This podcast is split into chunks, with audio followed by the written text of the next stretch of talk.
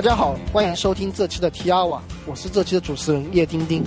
这次很荣幸能请到在日本的陈建明跟我们一起分享一下他在移动开发上的一些经验。我们自己一般称呼陈建明为 Ash，因为他的网名是 Ash 陈。Ash 是 Ruby China 的核心开发者之一，也是 Mac 版客户端的作者。Ash 给大家打声招呼。大家好，我是 Ash。丁丁，呃，泰瑞，两位好。嗯，现在现在是晚上了，不过呃，我们一般都在晚上录啊。这一期还有 Terry 参加，所以说 Terry 作为我们的录音师，要感谢他这么晚还在陪伴着我们。Terry 给大家打声招呼。嗨，大家好，又见面了，上一期没见啊。对呀，这个又好像聚的时间比较长。上次跟插队那期其实我们非常赞，然后这次我相信跟阿许这期也会非常好。阿许，每一位嘉宾来这里啊，都要先接受一下我们的八卦。你先给大家介绍一下你目前的状态。嗯，好的。啊，我是一名 Ruby 爱好者，然后从两千零四年开始用 Ruby，呃，零七年左右开始用 Rails。目前我在日本的乐酷科技工作，在日本两年多了吧。平时的工作中大概一半一半，呃，一半拿 Ruby 做 Web 以及其他一些相关的开发，另一半是拿 iOS 以及其他做 Mobile 端的开发。差不多这样吧。哎，我发现我们我们一般请的嘉宾好像玩 Rails 都比较早，好像都零六年、零七年。对。阿许，你在日本过得如何？你知道给大家介绍一下墙人落翻墙后的一些生活。啊，好吧，嗯，出来怎么说呢？感觉蛮好的，因为日本这边比较清静，我比较喜欢安静的生活，然后。当然，相比国内可能会寂寞一点，嗯，但是主要的好处是这边可以安心的写程序，包括基础设施啊，包括大家都比较痛恨的 GFW 啊，这种 障碍都不存在。OK，总的来说状态还可以，嗯哼，比较开心。非常好啊，阿许，我知道你现在过得这么的 happy，只能羡慕嫉妒恨了。我们还在国内 苦逼的翻墙着，然后阿布达布其实是我非常佩服的一个团队了，他非常专业，也认真，很也很靠谱。说起来，其实我跟阿许其实认识很久了，呃，对的。最开始其实我知道你啊，我是通过你写的一个 Mac 应用开源的一个 Mac 应用，叫做 Gmail Notification Gmail Notif，这个其实就是说名字比较难记啊，说说实话。然后，其实那个时候，你能你能给大家简简简单介绍一下这个应用吗？可能有些人不太了解。嗯，好的，嗯，这是一个 Mac OS Ten 上的客户端，那它做的事情很简单，它就是可以定时去查看你的 Gmail 信箱里有没有新邮件，有的话就通过一定的形式通知你。然后，我大概。嗯，是在刚接触 Mac 的时候开始打算学 Coco，然后又觉得自己也有这么一个需要，就把它写出来了，做到现在。对，我看最近好像版本和变化也挺大的。然后这个这个从我看到这个应该来说，那你学 Coco 还很早了。哎，对的，我可能是零八年。下半年开始学的吧，酷。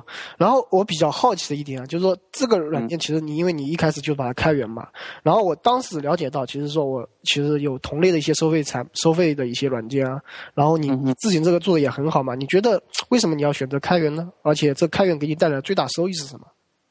嗯，好的，为什么开源？呃，那时候其实 GitHub 也刚出来，然后是在。刚好那个时候在争那个备胎的测试者，我刚申请了一个，就在想可以不可以把自己的一些东西拿上去，但是我那时候已经开始做一些外包工作了，嗯，freelancer 的工作了，那些活当然不能放上去。然后我因为，然后都签了 NDA 的嘛。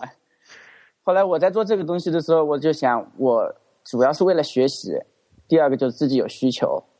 然后就很自然的就把它开源出来了，嗯，这倒是真没想过说要拿它来做商业应用什么的。嗯，那你觉得就是说，你看出去可能在经济上收益会比较少，但其他方面的，你觉得最大的收益是？嗯嗯嗯，收益蛮大的。我觉得像刚才丁丁也说了，你跟我认识可能一开始是通过这个对对这个小程序。我其实跟我现在的雇主，就是乐酷科技的 CEO 徐乐乐，以及其他的同事，像徐哲啊之类的，也是通过在 Twitter 上、在 GitHub 上认识的。然后他们也是注意到有这么一个小程序是中国的一个个人写出来的，觉得也挺好玩的，我们就互相了解了。最后可以这么说吧，我现在人裸翻墙也是通过这个 当年写了这个程序认识的一些朋友，然后嗯，后来就有各种机缘巧合吧，所以对我来说还是影响蛮大的。所以说，写点小程序也能人肉翻墙，很很很正面的能量，这是对啊传，open 传递一 source 下正能量。啊，我和二西认识也是因为这个，我觉得当时啊，我也算前几批用户者当时叫我帮忙测试一下。哎，酷。对对对，然后我们回来讲，回来讲点技术啊，就是说，像 G Gmail 的 Notifier，，它其实我看了一下，就是说它其实经历过几次大的变化。对的然后我看你一开始你就尝试用 Ruby Cocoa 然后我看你后面有后面更新的时候，可能到零点零点六版本左右吧，可能你是不是换到 Mac Ruby 了？对的，然后再到现在，可能就我看我发现你在用纯的 Object-C 又在写一个，是的，是的，年底的时候，呃，一月份，一三年的一月份，我花了几天时间，晚上用业余时间给它改了一下，目前还没有做完，但是马上可以发布个新版。我看你就不停的在尝试各种的 Ruby 八年。我们知道 Ruby 其实是苹果一直在推广的一个语言嘛，嗯，然后所以在 OS X 就是说在 Mac 下开发和在 iOS 平台上开发，其实有各种 Ruby 八年啊。像一开始的，其实 Ruby Cocoa 之前还有一个是记得不太清楚了，然后嗯有不少，有不少，对对对好多是界面库相关的。各种啊。然后你当时当时为什么就是说决定要用 Ruby Binding 呢，而不是走纯的一个 Object-C 呢？嗯，是这样的，我我不知道两位是怎么样的啊。我当年迁移到就是从 Windows 平台迁到 OS Ten 平台上来说，其实是因为 Rails 跟 Ruby，嗯就是看了那时候看 Rails Cast 啊这边，他们里面的人全部都是用呃 TextMate 来操作的，然后就觉得哎、诶这个软件不错啊，我也想用用，刚好，而且在在 Windows 上面开发 Rails 其实相当痛苦的，你要去设不同的各种不同的像谢尔环境啊之类的，对对，所以我是为了买 TextMate 来用，才买了我的第一台 MBP。啊，我也是。我，我我就发现在发现 TextMate 好牛啊。对的，所以上来之后就还是主要还是想来写 Ruby。这个时候呢，我发现其实写 Mac 程序好像也蛮好玩的，因为我以前也做过那个传统的 Windows 上的那个桌面程序的，嗯所以我就想尝试着学一下 Coco，但是直接学呢又觉得有点没有那个代入感，就是不知道一是不知道到底要做什么，二是就觉得这个东西也其实也挺庞大的，说小不小，说大不大，不知道该从哪找点。正在那个时候，从大概是零八年十月份的时候吧，那个 Trackpub 他们出了一本书，就是写怎么用 Ruby Coco 来写 Mac 程序的，名字叫做 Programming Coco with Ruby。哎，我我就想，哎，我是学 Ruby 的，你既然可以拿 Ruby 来写它的桌面程序，那何乐而不为？又可以学习，又可以写点东西，就这么开始了。嗯这可能是我一开始的出发点。说白了就是想，因为非常喜欢 Ruby，那时候的思维也比较单纯，或者说是比较低下吧，就觉得想拿 Ruby 来写任何东西。看起来你好后悔了。哎，那你觉得 Mac Ruby Cocoa 用下来感觉如何？我觉得 Ruby Coco 当时还是不错的，因为，呃，你虽然还是要去学那个 Coco 的 API，嗯但是有好多事情你不用关心了，比方说像内存管理啊这种。嗯，哦，对，这些这些有这些，可能其实如果在开发过 iOS 的话，会因为这个没有那种回收机制啊，还是挺痛苦的。你要自己去管理各种内存。对的，而且那时候的 Objective C 还没有 GC，哦，就是你在写 Mac 下也是没有 GC 的是吧？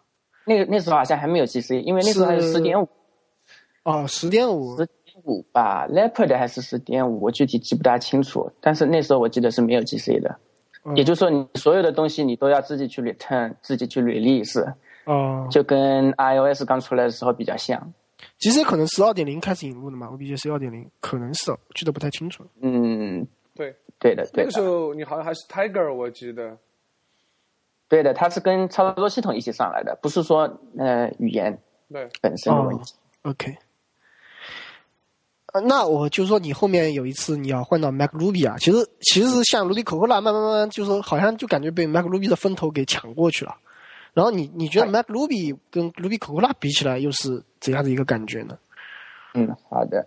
呃，Ruby Coco 我们先来说它，它其实它本身是一个 framework，啊就是用 Ruby 来写 Mac 程序，它是用的技术是叫做桥接，就是 bridge，嗯所以它的性能是比较低的。当然，像我这种应用是性能上不会有太高的要求，但是总的来说，它的它是有性能损失的，因为它把所有的 Ruby object，你去调它的方法的时候，它其实中间有一层叫做代理对象，嗯呃，proxy object，通过它再去向相应的底下的 object C 的那种方法去调用，所以开销比较大。啊然后其实 Mac Ruby 出来的时候，它的任务，我想从苹果方面来说，就是为了把 Ruby Coco 给淘汰掉，因为他们发现了一种更好的机制。Mac Ruby 它没有中间这一个桥接的，它其实最最后是编译成原生代码在执行的。嗯哼所以你如果在 Mac Ruby 里，你比方说去调一个 NSWindow 上的某个方法，它其实就是直接在调 Object C 的那个方法。哦，可不可以理解为他就说他在转成二进制的时候，其实就已经转译了？哎、可以这么理解，这么认为，但其实它更早一步，就是你拿到一个像 Ruby Coco 里面，你如果拿了一个 string，我们 Ruby 的这个字面量的 string，对，它它其实中间有一个中间的类给你包装起来的，然后它再去调底下 Object C 的那个东西。但是在 Mac Ruby 里，你如果创建了一个字符串字符串的话，它其实就是一个 NS string，就已经是 Objective C 的那个对象了。明白了。然后你用下来感觉如何呢？嗯，我觉得还不错，不错真的还不错。而且它因为 Mac Ruby 它用的是一点九，它是基于 Ruby 一点九出来的，嗯，所以它是支持那个以 hash 方式，就是命名参数的这种形式来写函数的。嗯嗯然后 Objective C 跟这个其实很相像的，因为我们知道 Objective C 里面你后面的那个多个参数之间拿空格分隔，嗯然后每一个参数它是拿冒号把它的行川名跟类型给分隔开来的，这其实跟 Ruby 里面的 hash 是非常像的。对对，所以这个这个这个其实两者很像，我觉得已经差不多了。其实跟直接用原生的来写，推荐指数如何？推荐指数如果两年前的，我我应该是在二零一零年下半年把它改掉的吧。嗯两年前或者一年前，一年多之前让我来推荐的话，我还是会极力推推荐原来是这些 Ruby 开发者的朋友用它去尝试着学习 Coco 开发。嗯，为什么是两年前或者一年前？啊，这里就有个前提，嗯，我不知道大家关注到没有，原来 Mac Ruby 刚开始发展起来的时候是由 Apple 推动的，对对，也就是说，苹果是在赞助，不管是人力上面还是财力上面赞助这个开源项目的。对对，这个这个，所以当时的那个 Mac Ruby 的几个主要开发者以及社区的大部分朋友都觉得，某一天这个东西肯定会被苹果推到前台来，而且大家都知道，到下一个版本的 OS Ten 发布的时候，它会作为一个内置的 framework 放在这个操作系统里面，就像以前的 Ruby Ruby Coco 一样，这样大家就可直接可以拿它来写程序，并且拿 Mac Ruby 编出来的 App 是可以直接在 Mac 的 App Store 上面卖的。所以很多 Ruby 程序员都是从那个时候开始想用它来写程序。但是事实上是在十点十点几、十点七还是几出来的时候，MacRuby 这个 framework 确实包含在那个操作系统里边了。嗯，但是有个很大的问题，它是作为一个 private 的 framework 来包含的。也就是说，你写一个程序的话，不能直接去调它，只有苹果自己的一些东西应用可以去调它。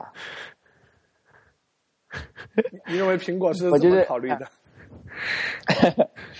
这这其实有，这其实说说问题大也不大，但是像我们这种程序就有一个问题，它的尺寸就变大了，因为你必须把这个 framework 包含在你的程序里自身自身里面，你没法调系统的那个，虽然它已经包在里边了，你只能在 deploy 你这个程序的时候，把 MacRuby framework 整个的包到你的程序里去。所以我以我的 Gmail Notify 来做做一个说明的话，它原本的尺寸只有几百 K，然后我放了一个自动更新的叫 Sparkle 的 framework，嗯它就增加了一兆。我又，然后我应该又放了另外一个 framework，就又增加了一一兆，这就两兆多了。对，好，把这个 MacRuby framework 放进去之后，它就变成了将近三十兆了。这个差距有点大。啊，内存占用也有以前的几兆变成了几十兆。有有点恐怖哎，说真的，对，这个数据还是非常惊人的，以前没有了解过。然后还有一个你提到，就是说它是一个 private framework 嘛，对的，这个是不是代表就是说你你是不可能把它放到 Apple 呃 App Store 上去卖的，或者没有没有，你可你你还是可以到 App Store 上去卖，但是你去卖的这个程序必须自己把某个版本的 MacRuby framework 给放进去，你不能去调系统自己的那个。哦呃，private 的 framework 这个含义就是说，只有呃 OS Ten 系统自己，或者是有可能是苹果自己的一些 app 能够去调它，第三方的程序是没法调到它。哦，那相当于你自你不能用他自己提供的那个 private，而是你要自己把一个他开源出来的那个库给拉进来，对吧？对的，哦，这样子啊，那这样就很麻烦了了。是的呀。哦，对，那你看好苹果未来会把它 public 吗？嗯，我觉得苹果这种事情上，如果它第一个版本上没有那种没有那种姿态的话，后面它就不会管它了，就随他去了。OK，我是这么理解的。而且 MacRuby 的那个就是那个领导者，后来不是自己出去创业了嘛？对，精力也放到了也放到了那个 MacRuby 延伸出来的一个产品 Ruby Motion，我们今天肯定也会谈到。嗯哼已经对对对专门专门拿来做 iOS 开发的这个 Ruby binding 上面去了。这个这个绝对是新贵啊！嗯嗯嗯，在 Ruby 圈相当火，对啊，应该说比以前的 Ruby Coco 跟 Mac Ruby 都要火。我觉得它是火，是不是因为它是收费的呀？啊，嗯，给了钱，大家就觉得免费的，大家用的用的肯定就是说 不如收费的了。这个你懂的。呃，对，嗯这个我、啊，我我天瑞天瑞第一点想法买了的，我知道的我今。天想法，我买了。我感觉就是，如果一个 open source 的一个软件，你可能提意见的话，你姿态可能要低一点嘛。就说我有一个建议，我有个意见。但是你买了以后，你提你有问题的话，你完全是很高调的，因为你是消费者，然后它响应也非常非常的快。所以我觉得从这个角度来讲，或许收一点钱，我感觉可能还好一点。但它确实收的有点多，这是一个问题。嗯啊，它是按年收费的，我而且是年费啊。对他目前没有提，但是应该是年费，他保证的就是一年。对啊，他啊他这样就是说，苹果自己那个嗯 program 只收九十九刀嘛，哦、哎，对的，就九十九九十九刀一年，然后他已经收的已经超过一百九十九刀吧，没记错的话是。嗯对，呃，我我简单说明一下，它是这样的，它那个软件嗯是 license 是你永远用的，但是你要升级可能是要付出额外的费用，但是还是不是这么一百九十九刀？他说还没有确定，要等第一批用户已经到期以后，他可能再来确定这个价格。你说啊，像我们遇到过最恶心的一个所谓的这种就升级以后用的软件。啊，我知道，我知道，你知道吗？呃，VMware。对呀，这是收年费的呀。他虽然没说，对吧？这个太恶心了。是的，算了，我不不不说了。这个这个已经把我恶心坏了。不过我希望 Ruby Motion 能至少就是说，目前像最近不是自己三 D C 的不是也用 Ruby Motion 做了一个新的 app 吗？最近好像听到很多卖用 Ruby Motion 的一些成功案例啊。不知道呃，阿许你自己这边对这个有没有什么一点研究呢？因为你在这个过渡以后，然后我 Terry 知道你最近可能玩的也比较多，你们两个能不能介绍一下？嗯，要不 Terry。拿他写过程序了，应该是吧？没有，我写的都是玩具性质的程序啊，没有真正的拿来写要发布的东西。嗯，我其实我没买他的 license，我只是看了一些视频啊、样例啊之类的，了解了一下。因为我对 MacRuby 啊以及相关这种一直比较关注。我觉得这个他他他的嗯出发点是做一个突嵌嘛。我觉得这个还蛮好的，对于对于原来在 Ruby 圈里的开发者，现在又很想从事 iOS 开发的来说，是一个不错的选择。当然，它也有一些自身的限制，我们可能会提到。不过，我觉得总的来说是蛮明朗的一个项目，前景蛮好。嗯。呃，你觉得它跟 MacRuby 比起来会有哪些？它是不是属可以认为是 MacRuby 的一个升级版？因为目前，因为它因为它现在收费嘛，它也不需要依赖苹果了，它可以自己拿这个费用来做它自己这个研发的支撑嘛。然后它会不它只就是说在 MacRuby 的基础上一个进化版嘛？可以这么理解吗？可以说是从 MacRuby 上进化出来的。我们可以肯定的是，它是从 MacRuby 这个 codebase 上面延伸出来的。但是它又有它又有比较比较有自己的特色。我所了解的一个是 MacRuby，就是 MacRuby，你是在 O OS Ten 上写程序的话，其实是可以去调第三方的 gem 的。嗯，你可以你可以把它们在打包的时候把它们拿进来用。但是据我了解，Ruby Motion 你是不能这么做的。是的。它它它不能去用这种 Ruby 原生的这些。库啊，或者第三方的这种键嘛，嗯，因为 iOS 上毕竟不可能允许你去做这种事情。但是我看到有好多人开始给 Ruby Motion 写库，包括针对嗯 iOS SDK 的这种 wrapper，用来让你开发起来更顺手。这个不错哎。对，因为因为如果光是拿 Ruby 去写 Coco 程序的话，我觉得以真的是。以我个人几年的经验来说，真的是没有必要了。一是，你毕竟是去要去学大量的 COCO 跟 iOS 的 API 的，这个是逃不过的。嗯。你而且你去写 Ruby 程序的，你虽然是拿 Ruby 在写，但是你去好多时候要去遵循那个 COCO API 的那种规则，包括命名命名是大小写的呀之类的，其实也蛮别扭的。就相当于你在写一个一行程序的时候，你是先去查阅苹果的文档啊，学会这个方法怎么调，然后我要在心里默念一下，把它慢慢的转变成 Ruby 的那种格式给它写出来，最后才要你的效果。是的，对，这这种就非常，就是说这是非常反的例子嘛，就是说你觉得用的会很不爽，但你觉得就是说用了这个以后，跟我直接去用 Object C 会有什么最大能带来的优势是什么呢？嗯，优势要说优势的话，我觉得他自己发明了一种比较先进的 GC 机制。哦，还是还是泰泰瑞斯的吧？他是不是呃，可能也不是 GC，他好像是编译的时候就给你做了处理。它是一个你不用去，它是一个 static compiler，就是它是个静态编译器。呃，所以它。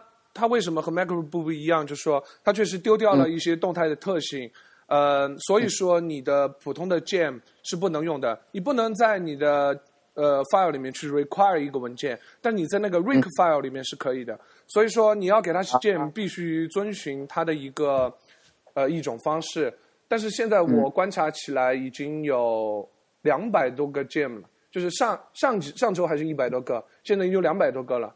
然后呢，它还有另外一个叫 Bob Wrapper，Bob Bob Rapper，它是可以调用这个我见过那个。对 Objective C 的一些 li library，也就是说，你可以同时使用这个 Ruby Motion 界的 Gem，也可以使用以前 Objective C 的一些 library，所以这是一个蛮不蛮有意思的东西，就是说你并不是完全的重新造轮子。我个人觉得它更好的一个给我带来的好处是说，呃，我这个 tool chain 嘛，它是一个 tool chain，所以说我完全可以使用自己熟悉的一套东西，比如说我用 Vim，比如说我用 Terminal，、而且它这个 debug 呃 debugger 的话非常的强大，它它那种 debug 的方式就有点像你用这个 Chrome 在 debug 你的网页一样，你可以呃你可以选中一个部分，然后在里面呃这个 console 里面输入一些内容，然后你就可以看到结果。然后这整个流程，我觉得对可能 Ruby on Rails 背景的这种 developer 的话是更有吸引力、更有呃更友好的。当然，另一方面，它能做出来的东西和 Objective C native 写的是一样的。那我觉得这个它最大的好处是就是在前面这一部分。就是说让让原来的这些 Ruby 或者类似的开发者用他们原有的这种习惯来写程序啊。对，对，我听下来感觉就是说，其就是说，主要还是就是说，像 Mac Ruby 也好，Ruby Motion 像 Mac Ruby，就像阿旭刚才提到可以用 Gem 嘛，然后 Ruby Motion 虽然说不能用 Gem 了，但其实很多人也在为它写重，相当于重写 Ruby Motion 支持那个那些 Gem 嘛。对，其实差不多，也就是说，它其实优势在于，就是说我可以把 Ruby 界的很多东西都可以拿过来用，而不是用，因为可能对我们 Ruby 程序员来说，可能就是对 iOS 的很多库可能不太了解，特别是第三方的库，我们也不也不太清楚，因为你很少去关注这一块嘛。但你知道 Ruby 哪些地方哪些库是可以用的，然后发现哎用 Mac Ruby Ruby Motion 就可以用了，我觉得这个是挺方便的。对，嗯不过怎么越听越来越像把这个感觉越像学 Ruby 嘛，就是说你是 Ruby 程序员，但是你又想用 Java 的一些东西，所以就学 Ruby 了。嗯，所以我我前面说我当年想用 Ruby Coco 来写，是因为有一种很幼稚的写法，就是因为太热爱 Ruby 了，想用 Ruby 写任何东西。我其实现在慢慢的，我自己是没不再持这种观点了，就是觉得这其实是蛮蛮 naive 的一种想法。嗯我们可以来，我们可以来比较一下刚才说的 Ruby Motion 的这些优点。一个是它有一种很好的静态编译的时候提供的这种 GC 机制，让我们可以像写 Ruby 一样，完全不去关心内存释放的问题。而而是事实上是 Objective C 现在也提供了 Arc，就是 ARC，完全也是一种类似的机制，就是你在写程序的时候不用关心这个，它在编译的时候帮你把这些引用技术啊之类的处理掉了。嗯另外一个就是我不知道，哎，刚才泰瑞说，就他是不提供 IDE 的，是不是？你就是用自己的编辑器去写程序。那么像自动完成啊这类没有自动完成，没有自动完成，因为其实这个 iOS SDK 里面很烦的一点是它的方法都很长，而且对，很多方法都很类似，只有一两个参数不一样。这个东西以我自己来说，没有 Xcode 或者 AppCode 这样的 IDE，我是完全没法写的。哦、这个我知道，那个叫 RubyMine 的在做，就是它有自动完成。嗯但是如果你喜欢的话，嗯你可以用；你不喜欢的话，你你用自己的 editor 的话，你还是得自己去打这些东西。你你你知道吗？你们你们知道我是一个用 Emacs 的对吧？对，对的你，们知道用啊 Emacs 的人是很很疯狂的是吧？然后嗯我只有两个东西是不用 Emacs，你知道吧？一个是我用 Xlibris 写 Java，一个是我用 Xcode 写 iOS。嗯，就是因为这个名字太长了，我完全无法把持。就其他来说，我我不用自动补全，我从来不用自动补全，我都自己手打。但发现对这两个 iOS 和 Java 来说，我根本无法来完成。如果没有自动补全的话，所以这两个是我我唯一不用 Emacs 的。我其实写程序是用写 Ruby 程序是用 Vim 的，但是我也从来不用里面的自动完成，就每一个关键字都自己打出来的。但的是在 Xcode 里面写程序没有自动完成，它这个方法，我觉得太辛苦了。我能记住大部分方大大大部分 API 的前两个参数或者名字，对但是让我自己打出来那是不可能的，因为因为苹果它这个 API 有一个特色是它会非常非常完整的把你这个要做的这个操作给描述出来。嗯哼，就是全是完整的单词，然后一个一个一个一个这么分开，嗯最后拼成一个拼成一个方法名、函数名。所以这个的确，我这样就是说，Ruby Motion 如果没有 IDE 支持的话，在我看来啊，很难来接受。是是的，呃，但是我我前段时间有听过这个采访那个 Ruby Motion 的作者嘛，呃，他是这么说的，就有人抱怨说，现在写 Ruby Motion 的感觉还是说我我 call 的实际上是 Coco 的 API，然后呢，我感觉对我不停的在做翻译，是吧？那边是这样子，然后我 Ruby 这么写，你实际上就有一种在翻译的感觉，你其实不那么爽。然后问他对这个事情有什么看法？然后他认为说他，他其实对这个项目的远远景来讲是说，你以后他希望人们以后完全可以用 Ruby 的 style 来写，嗯哼。呃，这个 iPhone application，以后可能会提供一个所谓再包一层的 framework 也好，又怎么样，就说你完全使嗯。用，你 call 的实际上是这个 Ruby Motion 的 library，而不是直接去和这个呃这个 Coco API 打交道。呃，当然它这是一个愿景，对他还没有去实现这个。我大概明白，我大概明白你的意思，就是说他希望在不久的将来提供一种自己的 DSL，对让你写 iOS 程序，但但是完全不用去关心 iOS 上面的这些 API。对，对嗯嗯嗯，如果这个东西真正实现的话，可能可能我觉得它的前景会更加明朗一点。嗯嗯。对，不过不过就像阿旭你说的嘛，其实 iOS 像苹或者是 Mac，它其实就像苹果定义这些这些 API，它其实非常详细嘛，非常具有自描述性嘛。我觉得就你很难来分装，因为它各种参数其实都是有用的。你是的，参数传的不同就是不同的结果，然后你这个时候你很难来再做分装，我觉得。特别是特别是我很难想象那种大量的这种回调，就是 delegate 里面的这对对对种方法，能够用 DSL 给你描述了。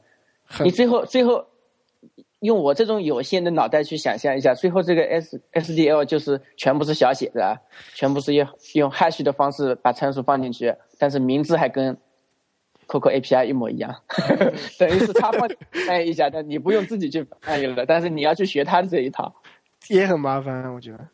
是我我觉得啊，包括 Ruby Coco，包括包括 Mac Ruby，以及包括其他我我所见过的所有的这些，就是做 Ruby 八安定的这些工具，都有一个问题，就是你学它一开始会觉得很顺手，因为毕竟是 Ruby，但是你写了一两天程序之后，发现你会发现你大部分的时间还是在跟原生的 API 做交道、打交道。对你需要了解到底要怎么用。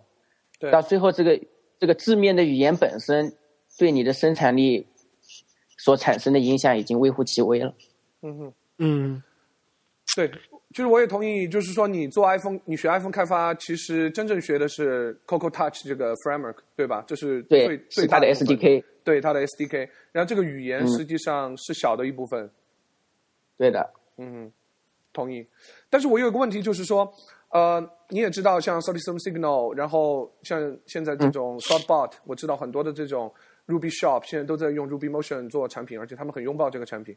呃，在我看来，就是说，像 Solidum Signal 这样这么优秀的公司，它也不缺乏这么的优秀的人才，但是他们始终不愿意跨出这个呃 iOS 这这一步，然后一直要感觉等到今天有 Ruby Motion 这样的东西，他们才去做。你你怎么看待这样一个问题啊？嗯，我觉得他们不是因为有 Ruby Motion 了才来做这个，嗯哼，呃，因为像三七 Signal 他们的老总 David，我们可以看他过去两年的这种言行。就原来他们说他们只做 Web，啊嗯哼，后来 Mobile 大行其道了，他们说他们只做给 Mobile 用的 Web，嗯哼，一直到最近，去年年底可能是去年下半年，我看到他在 blog 上发说，他们要招一个会做 iOS 的，签一年合同去协助他做一些产品的原型或者实验，嗯哼，然后到一直到最近，他们做了一个很棒的 Basecamp for iPhone，嗯哼，是拿 Ruby 模型开发的。我觉得也是他们的观念在改，觉得觉得不再出这种原生的 iOS 平台上的 App 可能有点说不过去了。嗯，呃，我我倒真不我觉得。你说你我倒真不认为是 Ruby Motion 推动他们到这个现在在这个时间点把这个产品做出来。OK，就是说正好是到了这个时间点，有了 Ruby Motion 这样一个选择，所以他们嗯。去用了。对，对对对，就是反过来的，他们正好在这个时间点想开发，然后他们的那个几个开发人员又可能比较喜欢拿 Ruby 来写，又遇到了 Ruby Motion 这个这个时候正好横空出世，他们就拿它来写了。嗯，这两天他们有几篇 blog 的是讲他们为什么要用 Ruby Motion，我看了一，下，其实原因无外无外乎，也就是说开发的那几个人特别想拿 Ruby 来写这种程序。对，其实理由就是说我会 Ruby，嗯，喜就想拿 Ruby 来写这我。喜欢 Ruby。不对对对对其实我发现很多，我见过很多所谓的牛人都有这样一个习惯，包括我知道阿石也以前喜欢听那个叫 Build Analysis 那个 Marco Arman，然后对的。他也有这样一个习惯，就是他他写 PHP 写他只用，PHP，对，他也知道可能 Python 嗯有很多好的地方、r u b y 有很多好的地方，嗯他也非常喜欢，但他打死不学，他就觉得我哪怕多学一点点，这个都是有成本的。他觉得他不需要，他不需希望付出这种成本，他觉得就用自己最熟悉的东西去做事情。但是我觉得他跟我们的观念不一样，我很佩服他这个人的。嗯他可能在 BNA 的某几期也讲到了他为什么不去学那些新的东西。嗯哼，他他认为他因为其实是个生意人，对吧？他要维护 Instapaper，嗯，然后又要又要新做那个 The Magazine，他有很多的精力，他放在怎么把这些东西发掘出来，而不是说为了。其实我们，我觉得像我们这种小程序员啊，很多时候，一是想尝鲜，二是想挑战自己。嗯哼，就我想学什么语言，好像是感兴趣，不是不是说我想拿这个东西来做是最合适的，而是觉得我在这个时间点想去尝试新东西，我就学学它。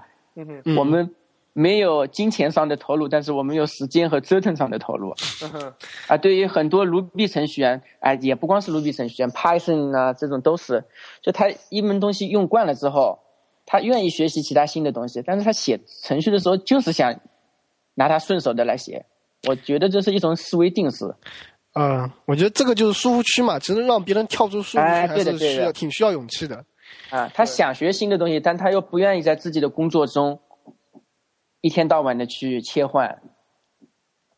对，呃，就是关于这个，我还有一个想法，就是说，包括其实以前有很多争论，就是说未来到底是属于 Web 还是属于这种 Native App，呃，好像有很多的争论。最早，比如说 Google 告诉我们，呃，它有这个在线的这个 Gmail 做的非常的好，啊、好像对它的各种应用告诉大家说，这个是未来就是 Web 的。然后我也3.0对对对对。然后这个这个时候 iPhone 横空出世啊，然后把这个体验做这么好，然后有很多的 native application，然后又让人们觉得好像这个未来必须要是这个必须要有 native application。然后其实我觉得 Study Service Signal 这次做这个事情让我很有感触，就是说它实际上是找到一个平衡点，就是说我这个 application 其实不完全是 native。我我我我我有一些 native 的成分，让你提高它的体验，包括这个我点了一个 item 以后会有一个叠过来的这种效果，然后我可以把它呃这拉回去，这种 native 的呃这种体验。然后同时呢，它的内容呢又全部都是 web 的，所以我觉得可能未未来没有那么纯粹，就是一种是一种混合的一种感觉。所以这种时候呢，我为什么我也理解他为什么选 Ruby Motion，而其实 Ruby Motion 怎么讲，在写这种很简单的东西的时候，应该是没有任何风险的，在我看起来。对的，所以而且又很快，而他们又很熟悉，所以我觉得是这样一个一个选择，我个人的感觉。因为这里其实就是说在我看来，主要是应用的，就像你说的应用的区分性嘛，所以这个在于这个就是说用 Ruby Motion 的风险很低嘛。因为像我们像三 Signal 也好像我们自己也好，因为首先就是移动这方面肯定有需求的。目前来说，你如果没有移动版的话，其实对用户来说，其实就是说他在做抉择的时候，他他倒不是一定要用你的这个东西，他要说我要你得有这个东西。对，对吧？然后你像这种，我们现在我们这种自己的这种应用，都是说我后面的 backend 其实都是，不管你用什么写，你就是说只是提作为一个提供数据方嘛。然后你像你制作一个 native app 也好，或者你做一个 web，其实你就是说对 view 的呈现上会有不同嘛。对，然后 view 的你要为了 view 的呈现上，像苹果你自己只用，我们本来就一个 web 页面了，然后我们对 mobile 自己也很好，你直接用浏览 Safari 去浏览也很好。那我为什么要去写个 native 呢？然后我我就不想写 native，我就用那个 Web U web web view 去包一层，去包一层之后，苹果说不行，我不给你通过审核，你不能这么用。会吗？然后这个我还不知道。会的呀，你只只是用一个 web view 去包的话，苹果不给你，苹果会告诉你这是给你打回来的呀。啊，所以说这个就嗯目前目前是有这种情况。所以说就是很多弄得很多人很不爽，你不知道之前，所以像我觉得三星的之前说他不想再做那个，也是因为这些原因有的。还有一个我记得是 F F T 这个也是因为 I A P 嘛，因为你这个必须要去跟苹果分成嘛，嗯，有 In In A P P Produce 啊各种东西啊，然后他就是，哎，我要我要忍你苹果这些气，我还不如我直接就你就用我的 Mobile Mobile 吧，如果我的应用够强的话，你你真的很喜欢我的话，我就不怕你因为没有因为我的 Native 你就不用我。嗯，但我发现最近就是说，你像 Second 做，我觉得也是因为受到这个压力了，觉得就没有 Native 说不过去了，有点说不过去了。是的。呃，刚才 Terry 说的一点我是比较赞同的，就是他说那个 Basecamp for iPhone，它在 Native 跟 WebView 之间做了一个比较比较呃比较恰当的折中。对对对，它其实两还是用了大量的 WebView 了，但是它就说这个的。权衡的比较好。然后其实这这你不能说它是趋势，因为大量的程序都是这么做的，包括我们公司，我们公司其实跟国内的那个现代传媒合作，给他们开发周末画报，也是个比较有名的 iWeekly，那个 iOS 对对 iWeekly，嗯哼，它它里面的阅读主要的阅读画面其实也是一个 WebView，就进每篇文章之后是一个 WebView，OK，其实 WebView 还有一个很好好处就是说，至少我你在 iOS 看到是这样子，你在 Android 下也看到也应该是这样子。对，嗯，对这个这个是非常好的好处。你说对，这这也现在得益于 HTML5 的技术。现在平台这么多，你让我每一个应用，然后都去搞找一个会 iOS 的，嗯再找一个会 Android 的。我发现 iOS 和 Android 很少有人双修的。嗯嗯嗯，对的。詹姆斯在双修吗？呃，我我们公司也做 Android 的开发，但是我只是在前年前年全程参与过一个项目。现在我们公司有几个就是是 Java 比较有经验的老手，所以全交给他们去了。你们现在 iWeekly 那个 Android 版本其实做的也很好。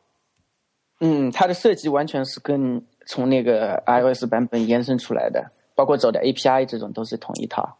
挺好。对，那我们就说，呃，我们前面不是讨论很多那个 Ruby 的各种 binding 嘛，然后你嗯也提到，就是说你最近在用纯的 OBJC 哦，纯的 OBJC 写嘛，那你觉得就是说，你为什么现在你是想把这个程序彻底走向 native 呢，还是说你只是想两个可能都会去长嗯继续维护啊？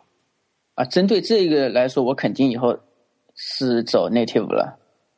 就是说你为为什么要去走 native，而把那个自己那个方式放弃掉呢？啊，就是那就不得不吐槽一下 Michael Ruby 的它几个问题了。一个我刚才也提到了，它的 private framework 这种方式搞得你尺寸很大。对对那我可以提个小插曲的，就是我其实这个程序很久没更新了，因为 GitHub 前前段日子把他们的这个上传文件的功能取消掉了，嗯哼，对吧？对吧？对我这个我这个这个软件的下载以前是直接放在 GitHub 上的，对，它 GitHub 自动会给你加 CDN 什么的，所以很好。但是我现在如果要放在我自己的 S 3或者自己的 Web Hosting 上面去，一个下载就二十多兆。虽然我的这个程序现在用户量少的可怜了，但是每个月支出几十美元对我来说也蛮心痛的。所所以，我把它用原生的重新写一遍之后，以后这个流量可能只有以前的二十分之一。对，一个月一个月就花一两美元就能把它的流量成本给控制住了。嗯，当然，这是这是一个小地方。另外一个其其实以前升级到十点六、十点七，我说的是那个 Mac OS Ten 的系统，都遇到过问题，就是它基的一一点九的那个 Ruby，像 OpenSSH 啊什么这种库，都跟系统会有一些冲突。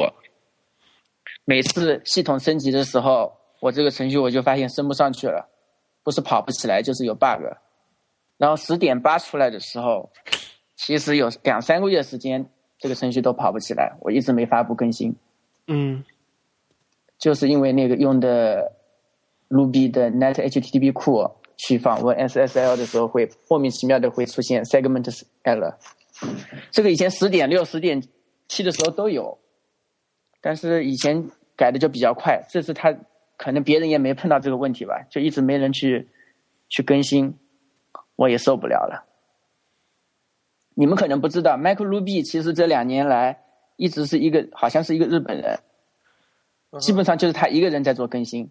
然后这个家伙后来被 Ruby Motion 的那些人挖去开发 Ruby Motion 去了。哦，我有，那我知道这个人，我知道这个人。啊，所以一是 Michael Ruby 基本上它本身这个技术已经成熟了，可能维护量不大了；二是它的关注度也被下降了，然后它又会带来一些维护上的困难。嗯，所以我感觉没必要。我我苹果现在的这种开发速度，有可能明年它就十点九就出来了，但是又升不上去的话，虽然要用的用户很少，但是他们都写信来抱怨说没得用了，其实也蛮蛮伤心的。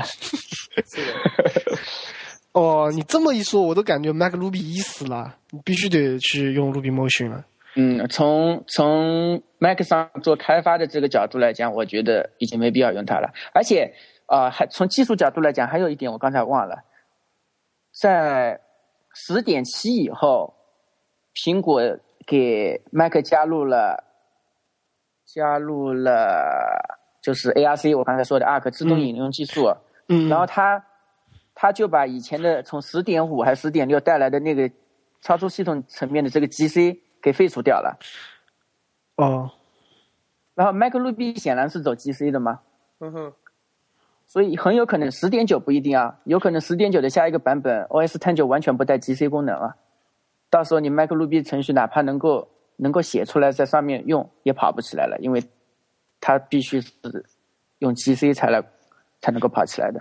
哦，那 Ruby Motion 应该没有这个问题对吧？Ruby Motion 没有的，因为 iOS 上面本来就没有 GC 的。对，然后 Ruby Motion 用我们刚才说，它也哦提供了一种类似于 Arc 的这么一种技术，让你在编译期就把这个引用技术和内存释放的问题解决掉了。哦，那嗯，那未来你说 Ruby Motion 会去涉足桌面端呢，还是它会持续在 iOS 这一块呢？我感觉它在 iOS 上面，当然我我也不是太清楚。我个人感觉来说，他只关注 iOS 一块已经足够。对。足够他赚的朗朗响了。是，呃，这个作者的观点是说，他只会专注于 iOS，连其他的平台他都不会管，像 Android 啊什么的。有人问他，他说已经有很好的了，你去用他们的。Ruby Motion 只会 focus 在这个 iOS 上面。OK，嗯哼，对的。你们可能不知道，Micro Ruby 其实其实是可以编到其他平台上去的，只不过没人做而已。哦哦，它编译成的是那个 LLVM 上的 binary code 是吗？应该是的。OK，它嗯，不过我我已经听到了一个很很负面的一个信息，就是说你用第三方库的话，你必须得受限制于第三方库，因为就像你知道，第三方库如果不更新或者有 bug 的话，然后当你发现苹果自己提供的 SDK。没有这个 bug，然后第三方有这 bug，这个时候你除了你除了祈祷以外，你就你就没没有其他选择了。所以说交年费有好处，就这个时候你知道吗？哦，你叫骂他对吧？对啊，因为我发现更新非常积极，就是因为你交了钱，你知道吗？你看，我说实话，跟那个 TextMate 怎么没落掉的？就是因为它是传统的卖软件的方式，它卖了以后，它没有动力再把它做得更好了。所以虽然怎么讲，就是它。因为你你你买了以后你不会再给钱，所以他没有动力再把它做得更好。如果你想象 TextMate 是付年费的话，他我我相信现在可能 TextMate 十都出来了，就这样给我的这样感觉。嗯，我我我，与其去承担这个风险，我倒觉得我还不如就直接跟苹果这里打一层交道就够了，我不要去通过第三方再去做两层交道啊。我觉得还是。有必就是说，还是我还是个人还是非常倾向于直接走奈铁路的。我跟钉钉的观点是完全一致的。嗯哼，钉钉可能也记得，其实好像两年前嘛，我跟你经常探讨那个该死的 Titanium。对对对对，就是 Apple Accelerate 那家公司出的那个东西。对对对对对，我知道。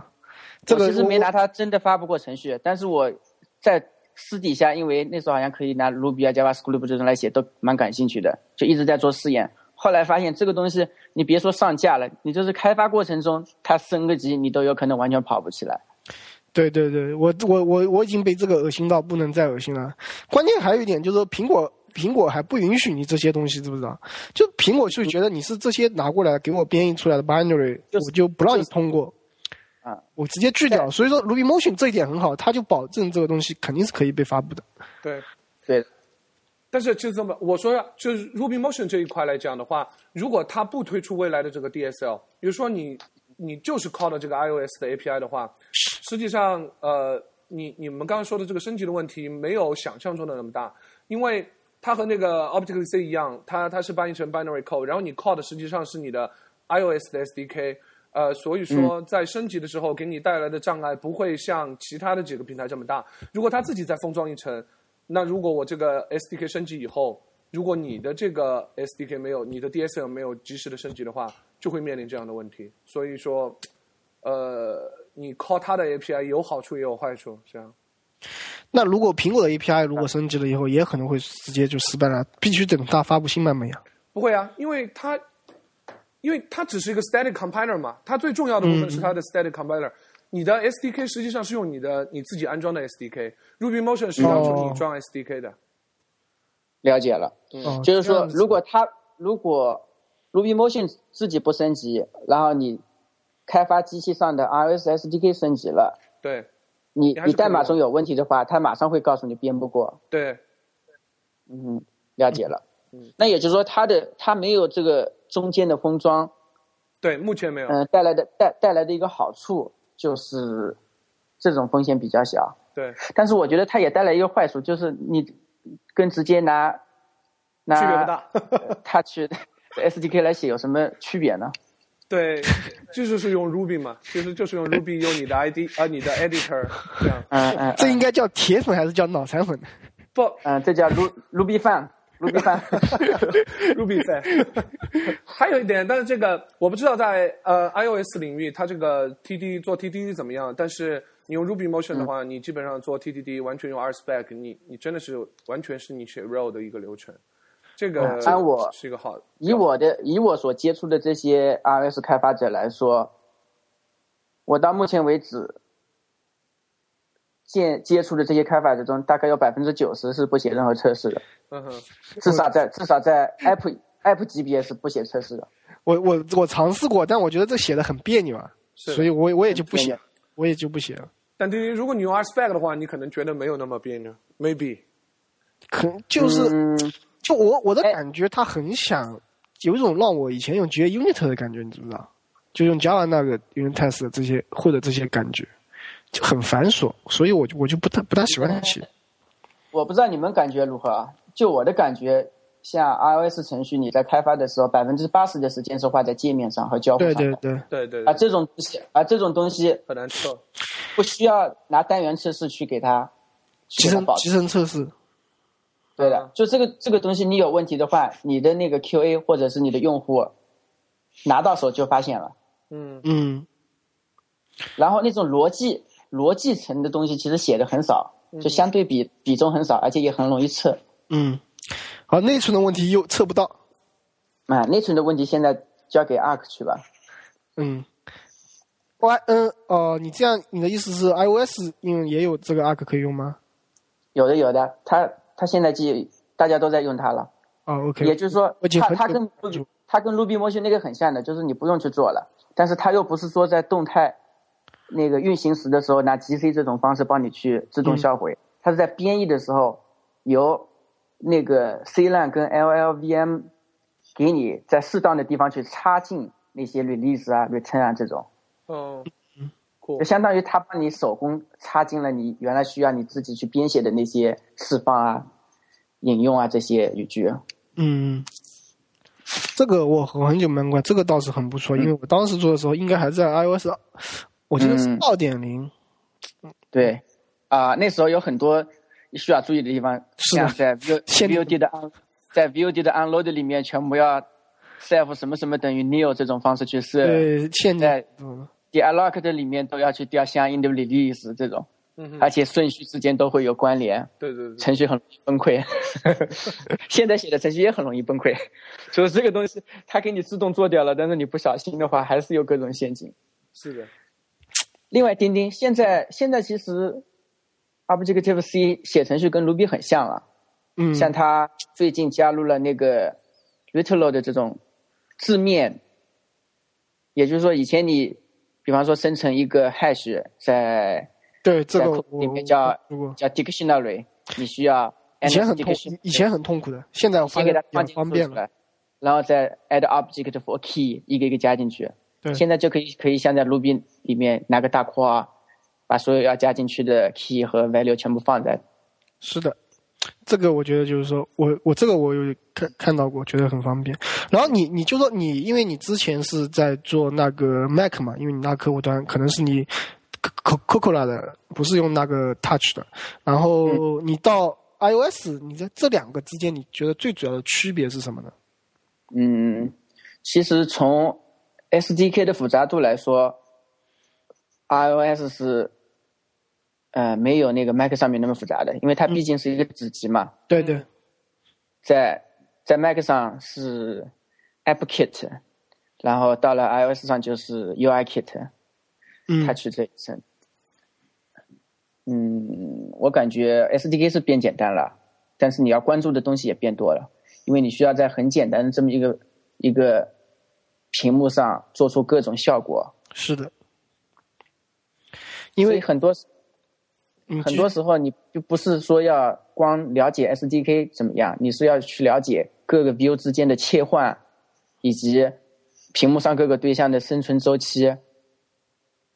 嗯，其实也就也也就是说，关注的东西不同了，因为毕竟像我们做嗯手机的应用，就是说它其实嗯。每个应用的那个生命周期很短嘛，就是说你用到退出其实很短，所以你这个应用你关注的东西更多是在交互上，而你像 Mac、Mac 嗯的应用的话，你可能就是说长时间运行的，那你可能各种的。东西都要去关注了。嗯，你要考虑稳定性会不会造成 CPU 过载，对，然后就是你要更多的考虑平台的那个兼容性。iOS 虽然做兼容也蛮不容易的，但它毕竟，这毕竟还是还是很小的一个这么一个历史。哎，说到兼容，哎，你像，我觉得 iOS 五出来肯定在兼容上是被人吐槽很多的嘛。嗯屏幕大小，然后传说苹果要出一个大屏机，哎，嗯，有现在有这种说法，说是会出一个介于 iPad mini 到 iPhone 五之间的这么一个屏幕。然后这这种就又会涉及到很多兼容问题嘛。以前像 Retina 出来的时候，也有一些，我其实还好啦。其实如果你做过 Android 的开发的话，你觉得 在好的，iOS 上面的这种不同尺寸的这种兼容性，简直可以忽略不计。嗯哼，这个吐槽点好像很给力。哎做过 Android 开发的话，对我我我我总是感觉那个人们一定要经过很长的痛苦以后，才知道未来可能也需要很多 Web，因为呃因为因为最早做 iOS 也就这么一两块机器，但是后来呃什么有 Retina、又有 iPad，现在 iPad mini，但这这 iPad mini 还好，然后后来现在有 iPhone 五，说不定还有更大尺寸。就说现在其实开发 iOS 也没有以前那么简单了，你还是得考虑可能各种 OS、各种屏幕上的一个一个兼容性的问题。你觉得这个随着未来的话，这个痛苦会越来越加剧吗？肯定会加剧，但是加剧的这个曲线不会是很陡峭的。呃，比方说，呃比方说拿 iOS，就拿 iPhone 五来说，它的屏幕变长了，嗯它是上下各加了两个工具栏的那么大的高度。嗯但是如果你以前的程序设计的就开发的时候做得好，就把底下的这个 view 的某些参数设好的话，你不用做任何更新，只要加一个启动屏幕的静态图片，你原来的程序就可以自动缩到新的尺寸上了。嗯哼。那哎，那如果呃，比如说引入更多的 Web View 的话，可不可以从某种程度上减低这种痛苦？不见得。我们还是拿那个 Basecamp 来说吧。嗯哼 Basecamp 它，我前两天在 Ruby China 上回了一个帖子，他们就是，呃，好像是瑞发的，他说为什么 Basecamp 是拿 Ruby Motion 做的？因为 Basecamp 你去看它这个应用，它除了界面之间的切换，所有的操作都是在一个 Web View 里面，嗯，而它这个 Web View 跟我们直接在这个 Mac 或 PC 的浏览器里访问 Basecamp 是差不多的，只不过是布局有一些差别而已。对，因为它毕竟是个 Web application 嘛，像它上面这种东西，你要用原生的东西在一个 UI 又在一个 UI view 上面来放的话，要做死人的，对，对，要做死人的。这个是的，元素太多了。对的，而且它布局全是流式布局，所以这个东西你让我来开发，我也会用 Web Web View 来做的。另外有一个好处就是，它这个毕竟是一个 Web application 嘛，它经常需要变更，需要做更新、嗯 bug 修复，所以它可能每天都在 deploy。你苹果的这个生态系统被人骂的最多的一点就是它的审核。就我今天上了个版本，如果出了个 bug，我就我只能更新一个新版本，然后就求奶奶告爷爷，想着乔布斯在天之灵，快点让我审核通过吧，要不我的所有用户都在那骂爹，上去给我一星评论，而且给的而且给的一星评论是这么写的：如果能给零分的话，我就是给零分，可惜一星是最低的。这个这个的确是，就是 Web Web 好处在于我我我 fix bug 你也不知道，你也、嗯。你也可能很多人就没有遇到，对对对。但是你、你 你还要给他打电话说早点给我通过，我靠嗯，打电话也没用，像我们这种开的跟苹果之间根本就是不是对等的这种关系。对的，对。唉，那 James，我想问一下，就是说我如果我用 Web View 的话，你认为在这个呃体验上会有什么失去吗？比如说，呃，我是一个 item，我我如果是这个 UI View 的 item，我可能右滑一下可以删掉啊，或者是一些默认的行为，但是在嗯用 Web View 的话，这方面可能是应该有所缺失，是吧？呃，其实现在有好多 mobile 的这种 JavaScript 库，嗯也可以很好的来模拟这种 swipe 啊、touch 啊这种。嗯哼，这个 JS 事件都有的，不过我不太确定，就是性能如何。我觉得性能是要差的，而且对对，触感，在我不说 Android 的，在 iOS 上面触感绝对是没有原生的那么舒服的。嗯，嗯，就说多多少少还是有一有一些丢失，是吧？在体验是，的，嗯对的。换句话说，如果你想拿一个 Web View 里面的 HTML 跟 JavaScript 去模拟整个 App 中间的各种切换特效，我是百分之一百不赞成的。嗯嗯，但是如果只是用来展示展示某一块内容 content 或者某一些像 Basecamp 这么复杂的一种管理界面，那它来还是蛮好的。嗯哼，对，，Terry，，你有没有注意到，就是不管你的 Web View 或者你用那个 Web 印在 mobile 写的多么的炫啊，最炫的效果永远是用 native 的。对就你的永远看上去，就是说很多人说它能支持什么效果什么的，但都是非常平常的效果，你很少能把它做得非常强。对，然后，这个对的，然后即使即即使就是我像有，我之前不是像 Pass 那个拉开的那个嘛，就是说它的菜单出来那个样子，我看到嗯。别人用 JS 和 CSS 去实现这个，但是就说感觉就是不流畅。对，嗯，就说体验上来讲，Native 永远走在前面，然后 Web 是一个追赶之势，就是这样，对，嗯。一直都这样。这个确实是的，而且大家可以感觉出来的，就是你一个 native 的话，如果是你整个 iOS 系统的资源不足了，你这个程序可能也会变慢，但这往往不是因为你程序的问题，就你程序要特别慢的话，根本就没法跑起来。但是如果是因为整个系统变慢的话，你有可能会觉得顿了，但是它不会影响你这个还能进行的这种操作的。就我我如果按 back 推到前一个画面，它还是啪的划过去了。对，但是你在 Web View 里面的 JavaScript 这种性能你是不可预测的，就是明明是相同的资源情况下，你有可能这次跑进去，它唰的一下就滑进去了，下一回进去它就莫名其妙的就中间会顿一下，这是由它的 JavaScript 的引擎跟 HTML 渲染所带来的固有的毛病，就是我们在普通的浏览器上看 Web 有时候也会有这种问题。嗯嗯，嗯，是的。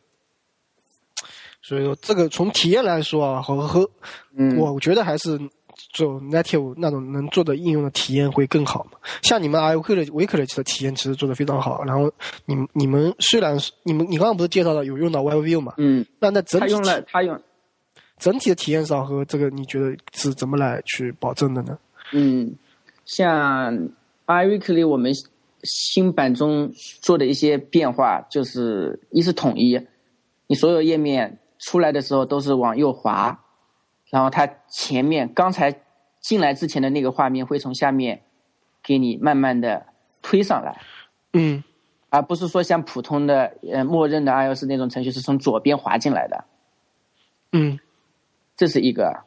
第二个就是我们拿刚才说的 Web View 来说，你进入读一篇文章的时候是打开了一个 Web View，那么这个 Web View 里面它主要是文字跟图片，嗯，它里面点图片又会进新的视图，这种视图还是用 Native 来做的，就是因为哦。Web View、Web View 虽然它里面包含的内容是一个 HTML，这个东西是非 Native 的，我们今天老在讨论这个词，但是 Web View 本身它是一个 Native 的空间，对，嗯，你可以拿，你可以把它当成是一个浏览器空间。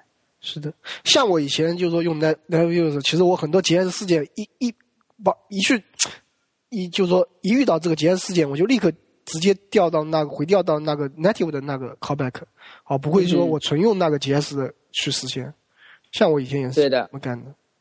嗯，而且我们可以发现这几年这个 mobile 上的这些浏览器性能有了极大的提高。嗯哼，是呃，这一点我觉得 Angela 的这两年做的不错。硬件硬件越来越牛逼。硬件其实我觉得它一直挺牛逼的，它的参数经常一直是比它只不过以前的整体渲染包括 GPU 使用上有一些问题，所以造成给你给你一台设备告诉你啊这是 iPhone 的相同的 iPhone 性能的百分硬件指标要高出多少，但是你去看它跑的一个程序，它就是慢腾腾的，特别有有印象的是他以前的那个列表上下拖，他还要做，他还去抄了 iOS 上面的那种就有弹性的这种效果，让你去拖就觉得它那个慢呀。但是这两年我发现他们真的是有了长足的进步，就是性能也高了，然后本身的这个系统在优化上面做的也好了，而且它的它的那个 Web View 这两年也有很大的提高。是的，呃，说到说到 Android，因为你现在像你们 iWorkly 其实两个版两个版本都一样嘛。你觉得这两个版本对你来说最有最大的共性或者最大的区和最大的区别是什么嘛？开发下来的感觉，从开发上来说，嗯，因为开发 Android 版我 Android 的版本我不是直接参与的，嗯所以具体的技术细节不是很清楚。但是我们走的 API 都是同一套，然后我们现在显示的 Web View 也是很接近的，嗯只有外面的这种，像你说的像 Pass 那样的左边划开的这种啊，包括列表啊这种，两边是各自用原生的，我们没有做任何跨平台的这种中间技术。哦，OK。然后在体验上，你觉得 Android 是在追赶你们的 iOS，还是这两个互有高低？嗯，我觉得 Android 版本的周末画报 iWeekly 应该比大部分同类型的程序做的要既要漂亮，又有又有性能优势，但是跟 iPhone iOS 版本比，不能说它比 iOS 版本要在某些方面要更好吧。嗯但是我们已经做到，基本做到了能做到最好的状态。对我，我看了一些像 V2S 上，我都看过别人评，就感觉你这个 I O K 做的很不像一个 Android 程序啊。所以这个我们因为为因为它的设计，我们完全是按照 iPhone 版本的来的，嗯然后只不过是把一些 Android 上面应该约定俗成的地方改掉了，比方说它的呃菜单、它的后退嗯这种，我们是按照 Android 的原生都给它连接起来了的。对，哎，说到 Android，可能哎，我们这里就不要太去过多的讨论 Android，因为我发现我们三个人其实都不熟啊，会被一些在听的 Android 大牛给 狂鄙视。说说不要紧，不要紧。主要是像我们作为 Ruby 程序员，其实很多人以前都有 Java 经验，或者从 Java 过来的，嗯，然后就非常不喜欢去用 Java，你知道吧？对，然后就。然后就导致非常不喜欢去学 i Android 的一些开发。嗯，但是我发现很多，像我之前看到 Jan 他们在说，就是说嗯。Android 的 SDK 出来以后，让他重新换成一种想学习 Java 的一个冲动，冲动。然后，哦，你们两个对这个怎么看呢？嗯，我其实不是一个 Java 程序员，我虽然学过，也会写，嗯，但是我我知道没有 C Sharp 过来的。呃，，.NET 我 .NET，对 .NET，然后之前是 MFC C 加加 C 过来的，然后我到现在还是不喜欢 Java，就是我做 Android 上面的项目的话，可能是公司要求我去做，我也不排斥，但是我说实话，我平时真的是不去研究这方面的。也许什么时候，Google 如果把 Go 拿到了 Android 的 SDK 上，我也许会重新学吧。对，我蔡瑞你呢？呃，正好我也和 Jane 交流过，他也跟我说他最近好像有点喜欢上 Java，但是实际上，我觉得他不是喜欢 Java，他是他现在是很喜欢那种，Angular 这个生态。不是呃，他他很喜欢那个，就从语言角度来讲，他喜欢就是强类型的语言。他现在突然觉得自己很喜欢强类型的语言，所以他正好也在写 Java，然后他就觉得哎，Java 强类型的蛮好的，然后他也挺喜欢的，就这样。现在是这样，哎然后呃，你说，那 Objective C 也是强类型的，不过今天我知道它对，他是苹果黑，他是苹果不是 Mac 平台的。呃，不过我我发现其实 Ruby 程序员很少是很少有讨厌 Objective C 的，因为我发现从最开始的像 iOS 刚出来的时候，我发现很多的在我知道的很多 Rails 程序员都突然转去做 iOS、iOS 开发了。这个是的，这个有有几个现象，一是很多 Rails 程序员都是因为学 Ruby 和 Rails 从 Windows 以及甚至是其他像 Linux 的各种分发版本迁到了 Mac 上面。嗯。第二个就是 Ruby 跟跟 Objective C 其实是有很深的渊源的，他们都是从 Smalltalk 上面学了很多东西，所以两者在运行时啊，在在各种方面是蛮接近的。Objective Objective C 你别看它是一门静态编译的语言，但是它的动态性是很强的，对，他有包括函数函数返回的可以是一个动态的类型，好多东西都可以在运行时候决定。嗯嗯嗯，它跟 Ruby 真的是蛮像的。对。所以像我一开始去学 Objective，我觉得也还可以，觉得就是跟 Ruby 用起来也差不多，所以我就继续这样。不过这里我可能跟你刚才说到有点不同的是，我用 Mac 最主要原因就是说，其实我一开始是一直用 Linux 的，但我自为什么没有去用 Mac？、因为学生嘛，没钱嘛，你懂的，说买不起 Mac 但是。一旦当我自己工作以后，我就立刻去买了一个 Mac，Mac，就是因为我在用 Linux 的时候，有个最大的问题在于，就是我会不停的把时间花在我需要去美化我的系统啊，我用我去尝试各种的嗯嗯 DE 啊，我总觉得不舒服，就感觉各种字体方面都不舒服。但我一旦我用那个以后，我就没有这问题了。我就说我拿到一台电脑，我第一件事情不是去配系统、配各种东西啊，我第一件事情我就立刻开发了，干活，立刻干活，对的，然后立刻干活赚钱。所以说，这个完全值得。对，我可能也是这样的，我可能也是这样的。是的，我我以前在 Windows 上做开发的时候，经常要重装系统，然后一直用的是 XP，就是 XP 出来之后，我就再没装过更新的系统。但重装系统之后，我要把各种像 Visual Studio 啊，我要把里面的工具栏设成跟以前用的时候一模一样，然后系统的某些颜色也要设一下，某些按钮也要改一下。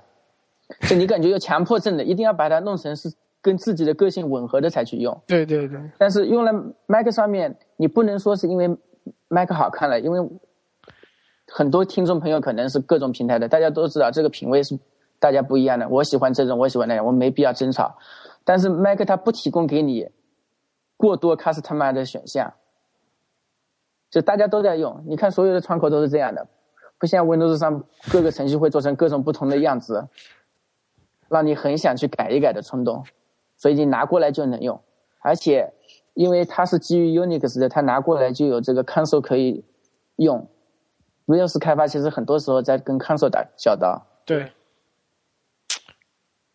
所以我很赞同你的意见，就拿了它只不过是个工具嘛，我们拿它来干活，写自己喜欢的程序，啊，没必要把时间花在硬要跟人去争哪个平台好，哪个系统好。其实 iOS 跟 Android 的我觉得也是，我我认为 Android 的这两年那个进步相当大，不管是硬件也好，软件也好，还是生态也好，但是我自己就觉得没有精力去对付它。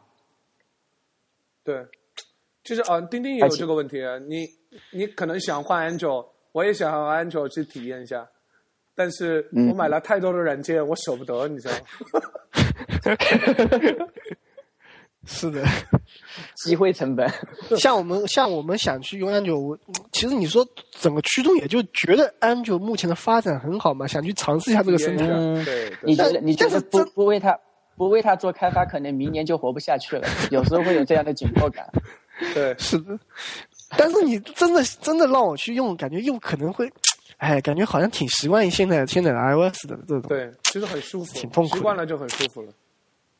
是其实我们公司里有很多 Android 的设备，然后每回有新的出来，我们可能都会去接触一下。然后拿到手的第一感觉就，哎呀，比以前相比好了太多了，速度也快了，然后拿着也舒服了，里面的某些程序打开也特别好了。那用两三天之后，我就一问，哎，你这 Android 的吗？啊，Android 的，放家里啊，我在用 iPhone，就这样。好的，好像我们刚才其实讨论很多。就是说走 native 或者 WebView 啊，但我我不知道你们有没有接触过其他，就是说区别 WebView，就是说你直接用 HTML 和 JavaScript 就可以去写一个 native 的程序，或者说你直接就是说他给你做很多包装。因为我们用 WebView 有一个很重要原因，嗯，有一个很重要的缺点啊，就在于就是说你很难去调 native 的东西。就像我之前说，你用 JS 的话，必须要用 JS 回调去。那像很多有些库呢，就是说像 PhoneGap。提在你们呢，就是说他给你做了一层分装嘛，然后让你可以直接还是去用 HTML、HTML 或者 J JS，然后 CSS 去渲染，但是你可以去用到一些相对来说只有 iOS 自己提供的一些功能。我不知道你们对这些有没有接触过呢？呃，只能说是了解跟研究过，但是最终我都决定不去用它们。理由应该，理由呢？跟刚理由理由，我觉得我们刚才已经谈过了，就是他做了做了一层，对对对，不是非常必要的中间层。其实对对开发者来说没有好处，一是你增加了学习成本，你就是原生的 API 要学，又要学他的一套封装过的 API，然后这套封装过的 API 有可能会出 bug，你没法掌控，是性能可能也有问题。我觉得这个这个就是说，Titanium 它有很重要，很就是说这个会是非常大的一个缺点嘛。但 PhoneGap 不知道，就是说它是不是就是说我，它就没有这层分装，它就是说我，就 HTML 跟 JavaScript 对，因为 Titanium 它要把你编译成 Object-C 嘛。对。嗯。有个 Native 的 code，但是 PhoneGap 应该来说，它只是把你包在那个 WebView 里面，但是你用这个你可以做成跨平台的嘛。特别是我觉得它最大的可诱惑力就是说我跨平台嘛。嗯，我觉得用。HTML5 技术来做跨平台的话，对于那种单页的或者是中间 view 的变换很少的这种，是蛮适合的。但是如果你是要做一个应用稍微 view 之间的关系复杂一点的，你全用它来做，势必会有性能以及那个感觉上的这种不满足感。对。在我的感觉就是，我我现在像我之前用的这些下来啊，你像直接就是说像 jQuery Mobile 啊，还是 Spy Mobile 这些都有啊，嗯，很适合用来做 prototype，就说你花个很快的时间，你一一两天你就做一个 prototype 出来，然后你太去关注那个交互的交互的具体细节，就让他能看到这个东西我这个应用大概做成什么样子的，然后如果大家一个 prototype 出来以后。大家反应还不错，那我这个时候我我会选择不不去继续在这个我目前做好的那 prototype 上继续做，我会用 native 来重新开始做。我可能我在我现在越来越可能会倾向于这种。嗯，我明我明白你的意思。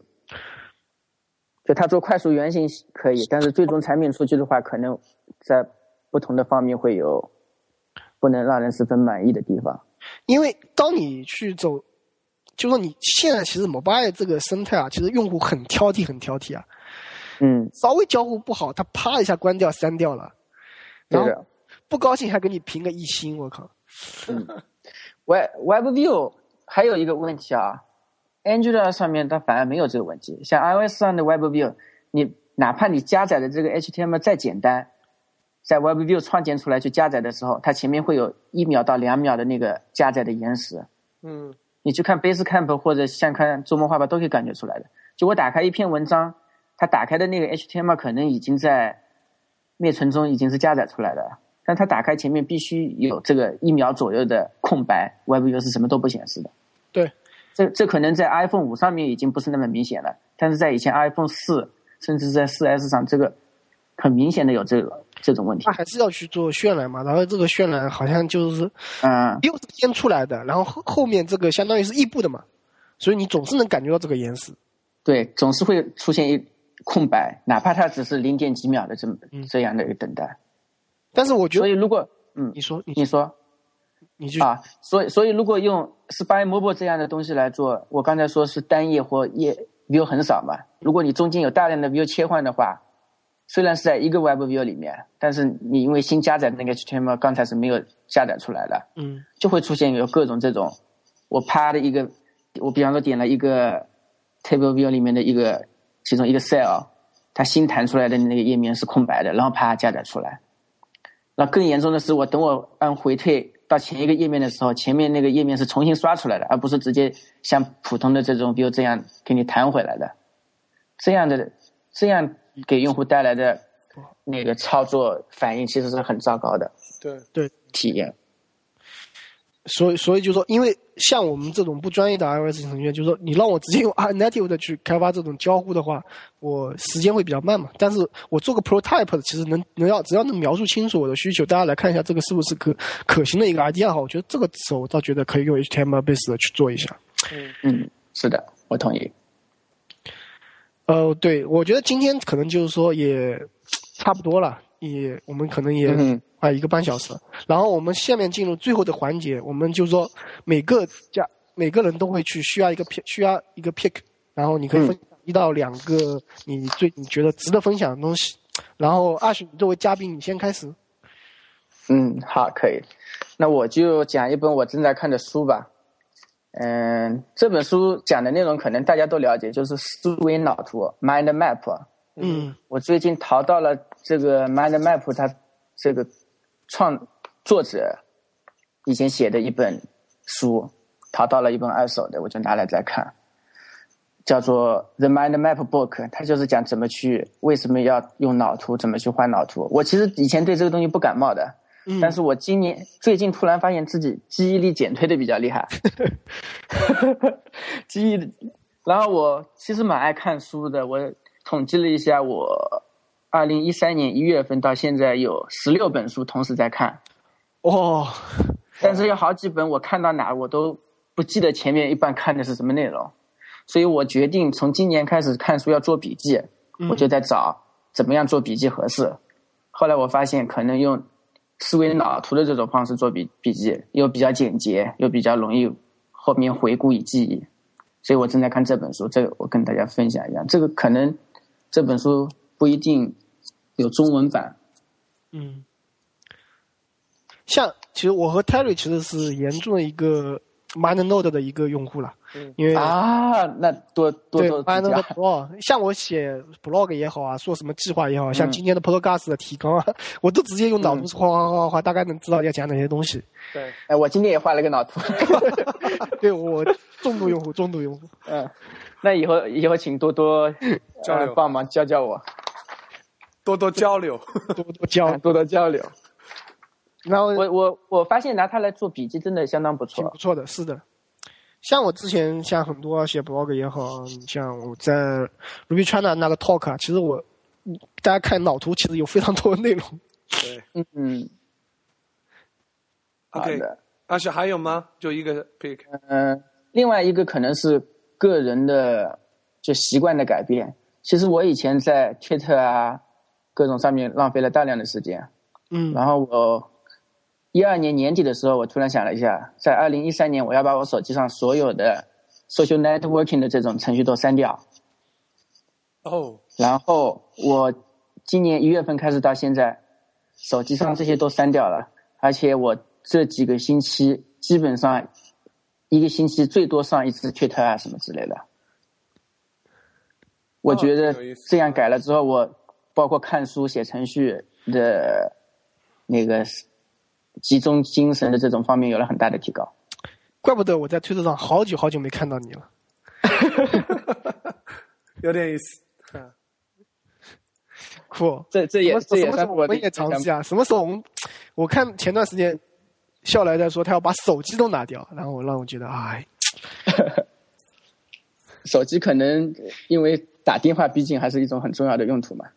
对对，所以我分享这个是想说明一下，就是我以前其实觉得这种东西真的是上瘾的，而且总觉得会错过东西。但是我试了几次之后，比方说我三天不看，然后我花十分钟把过去三天的很快的浏览一遍，再后来我改成五天不看，然后每到周五的时候，我花二十分钟把这一周的全部浏览一遍，最后发现没有丢掉什么东西。对，而而而现在呢，回归到看书以及订阅一些像 Podcast、像 Hacker Monthly 这样的杂志，就发现其实从技术跟流行趋势上来说，你也丢不了多少东西。哎，阿许，你错过了一个非常重要的东西，你知不知道？嗯，就是像我们这些你的粉丝，其实很希望看到你在推特上这些 social network 发布的东西。我们不，你不要只是做一个去看吧。但是我我想我我有发，我有东西还我有东西还是会发的，只不过我很怀疑自己发的东西是有没有价值。好了，我就分享到这样。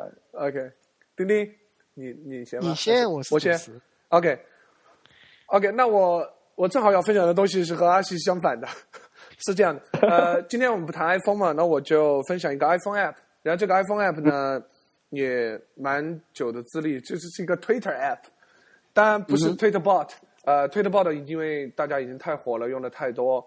然后它的 view 设计很好，各方面也很好，让大家都很喜欢。然后我推荐的这个呢，实际上是个老牌的，叫 Actual Phone，呃，叫 E C H O F O N，它有桌面版嗯，也有那个手机版。对我很喜欢它，就我我以前也是用那个 Twitter bot，但我现在换成它。我想我想通过这个 app 说明一个呃道理，就是这样的。呃，我觉得 Tweetbot 很确实做得很好，特别是它的 view，它的 UI 很强，美术也很强，各方面很强，所以做出来也很漂亮。但这个呃 Echo Phone 呢，它的特点是说，它基本上的 UI 元素就是用的这个呃没有加任何修饰的这个 iOS 的，它一个 button 就是一个 button。